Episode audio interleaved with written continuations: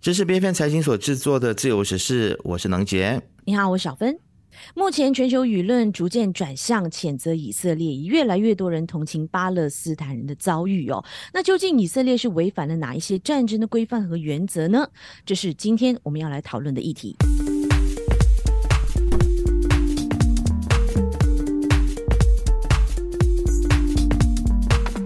其实我相信大家都记得，这个以巴冲突刚刚发生的时候呢，很多的国家是比较同情以色列的遭遇的，因为当时不是有很多的这个哈马斯的这个恐怖分子就进入到以色列，然后在这个音乐节上面杀人，还掳了很多的人质啊。但是现在随着这个加萨爆发人道危机，我们看到全球的这个舆论是出现转变的。那现在很多人都在力挺巴勒斯坦，而且这个声浪是越来越强。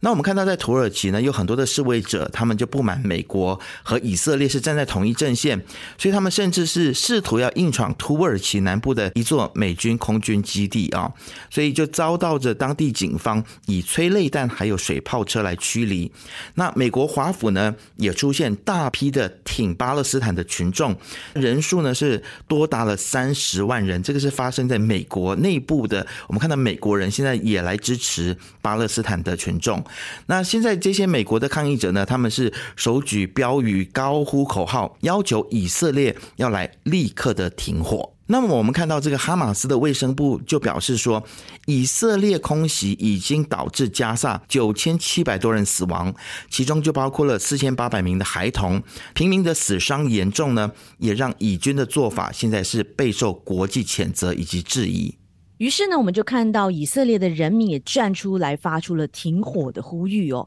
而且还要求他们的总理纳坦雅胡下台。以色列电视台十二频道所公布的一个民调当中，就看到说，百分之七十六的以色列民众是希望纳坦雅胡请辞的。那有百分之六十四的民众是认为说，战争之后呢，应该要立刻来举行大选。以色列各地的示威也正在蔓延，很多的这个示威抗议浪潮的这些群众呢，都不断的呼吁。立刻停火。那除此之外，耶路撒冷在昨天也有好几百人聚集在一起，包括他们都聚集到这个纳坦雅胡的官邸之外，还有示威的群众呢，试图冲破安全路障。那以色列巴伊兰大学的政治学讲师葛林他就说，纳坦雅胡和他的执政联盟的支持度早就在十月七号之前已经显示疲弱了。那战争爆发之后呢，更是。进一步的下滑。那么，虽然纳坦雅胡现在在以色列国内呢，很像也不受待见哦，但是呢，现在他却拒绝停火。他说。除非在十月七号当天呢，遭到这个哈马斯掳走的两百四十名的人质是全部获释，否则他是不会考虑停火的。那么我们也看到这个卡达、还有沙地阿拉伯、埃及、约旦，还有阿拉伯联合大公国的外交部长呢，在约旦首都安曼啊，他们就会见了美国的国务卿布林肯，他们就不断的去敦促布林肯说，希望他可以去劝一劝以色列，希望以色列可以停火。但是似乎现在这个美国是否能够劝得动以色列，这也是另外一个问题啊。那我们也看到有另外一个令人心碎的场景，那就是国际医疗组织的其中一名的日本籍的职员，他就在回忆啊，他在加沙走廊这个避难的时候呢，他就说当地的这个卫生条件是非常非常的不好，而且有日益恶化的情况。他就眼眶泛泪的说，撤离的时候呢，加沙的民众是追着他们乘坐的车辆啊。所以这个场景是令人心碎的。那当这一段的访问在世界各地的这个媒体播放的时候呢，就让人更加的同情巴勒斯坦。那以色列对于加萨的军事行动也造成了无数的平民伤亡哦，其中更有不少手无缚鸡之力的孩童和妇女。其实以色列的军事行动难道就没有违反国际战争法的规定吗？考虑到巴勒斯坦和哈马斯的法律地位，双方真的受到国际法的约束吗？根据台湾媒体上报一个标题名为“战争也是有规范的国际人道法的基本原则”这个专题里面呢，就有答案了。即便国际法上很可能不会把这一波的冲突定位成国与国之间的战争，但不管是认定为所谓的非国际武装冲突，或者认为适用占领区的规范，虽然在细节上有不同哦，但是呢，整体国际人道法依然是适用的。所以这也是为什么呢？很多的这个联合国专家会联合来警告以色列国防军和哈马斯双方的行为都涉及战争罪，都应该要强力的谴责，也都需要遏制和调查，甚至已经讨论到手段是否合法的时候呢，完全不会考虑参战的理由是否正当。是的，其实这一篇的专题文章当中也提到了说，平民永远不会是军事行动的合法目标。只要你攻击或者是杀害平民，你就是错的啊。那么军方永远不可以直接瞄准平民，除非平民自己也参与了战斗。那这篇文章也更进一步的说到说，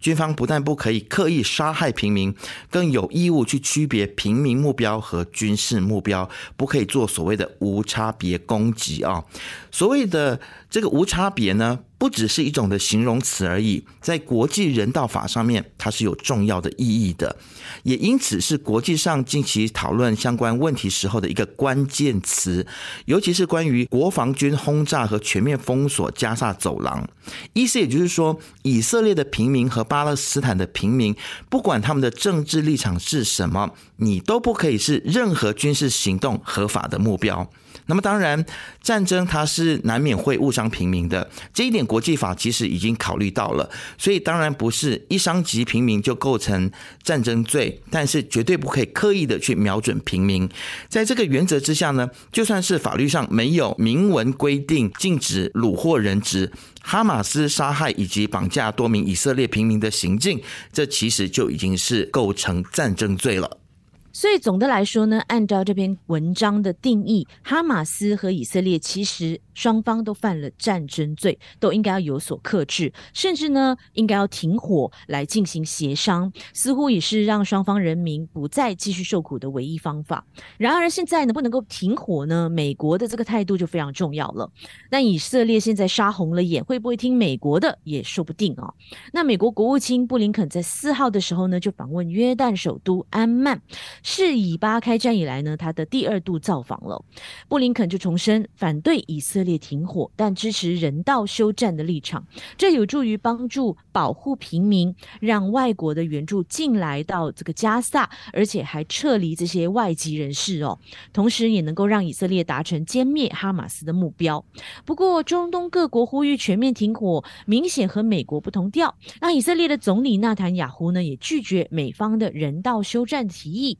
他表示，美国认为现在停火只会让哈马斯重新集结，重演。十月七号的所作所为，但美国也相信人道休战是保护平民、让援助进来到加萨以及撤离外籍人士的重要机制，这依然能够让以色列达成歼灭哈马斯的目标。现在看起来呢，以色列还有美国说的很像，都不是同一件事情啊。他们两个也是非常不同调的。那么现在国际社会还可以做些什么来关心目前发生在加沙走廊的人道危机呢？现在有许多国际人道救援组织正在进行各种各样的救援工作，但是物资和资金都非常有限。我们能够做的可能就是尽自己所能去捐款或者是捐献物资，但是绝对不是像大马某些政客那样为了自己。的政治利益不分青红皂白的一面倒说支持巴勒斯坦，但事实上这样子做只是火上加油。最近我们也看到了抵制麦当劳和 Disney Plus 的举动，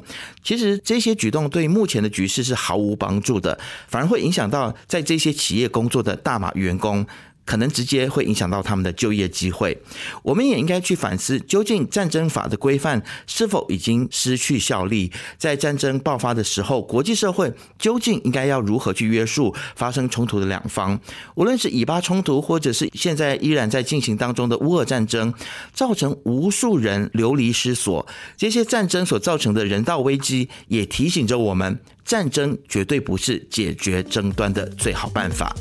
不晓得你的想法又是如何呢？欢迎大家可以随时留言告诉我们。